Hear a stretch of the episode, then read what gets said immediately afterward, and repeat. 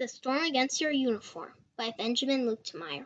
Sponsored by Monster Mush Slime, the scariest slime in town. I'm Benjamin Luetkemeyer, and you're listening to The Storm Against Your Uniform. My show exists to analyze a common debate uniform or no uniform. Today I'm going to focus on the good of the school uniform.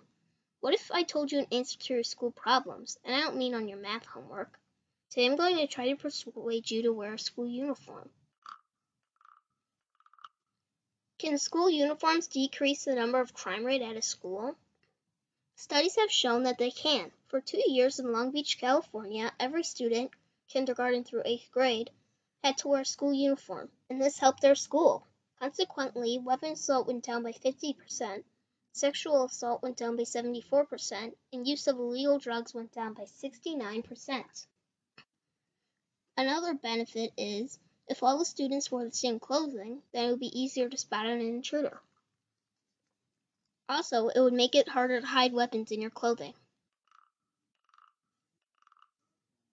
Can school uniforms save more time for teaching and attendance? School uniforms may save class time because if school just had a dress code, then many of the students would show up in outfits inappropriate for a school environment. Then they would get in trouble and then get sent to the office.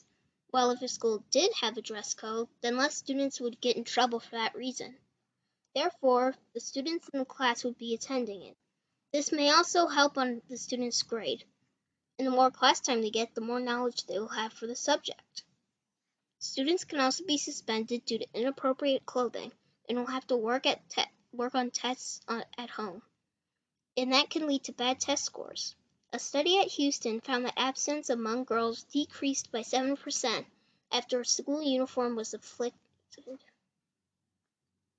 Now we will take a short commercial break. Lucy's mattress sale. 50% off everything. This is a blowout. Welcome back. Can uniforms prevent gang activity on school grounds? It may not prevent all gangs, but a school uniform can make sure that offensive symbols are not shown at school. Symbols like the Confederate flag can spark racial conflict, and superintendents and principals do not want that. There have been many laws set in states that it is mandatory for a school to have a uniform, so students are not wearing things that will start fights. Many of the clothing that was worn was discriminatory against homosexuality. They did not want that in their school environment. Can students still express their personality through their clothing? A study among peers has shown that 54% of eighth graders believe that they can still express themselves through clothing, even though they must wear a school uniform.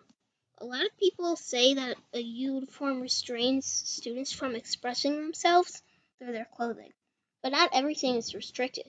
Jewelry, bows, backpacks, pencils, socks, etc. can be freestyle if they are school appropriate.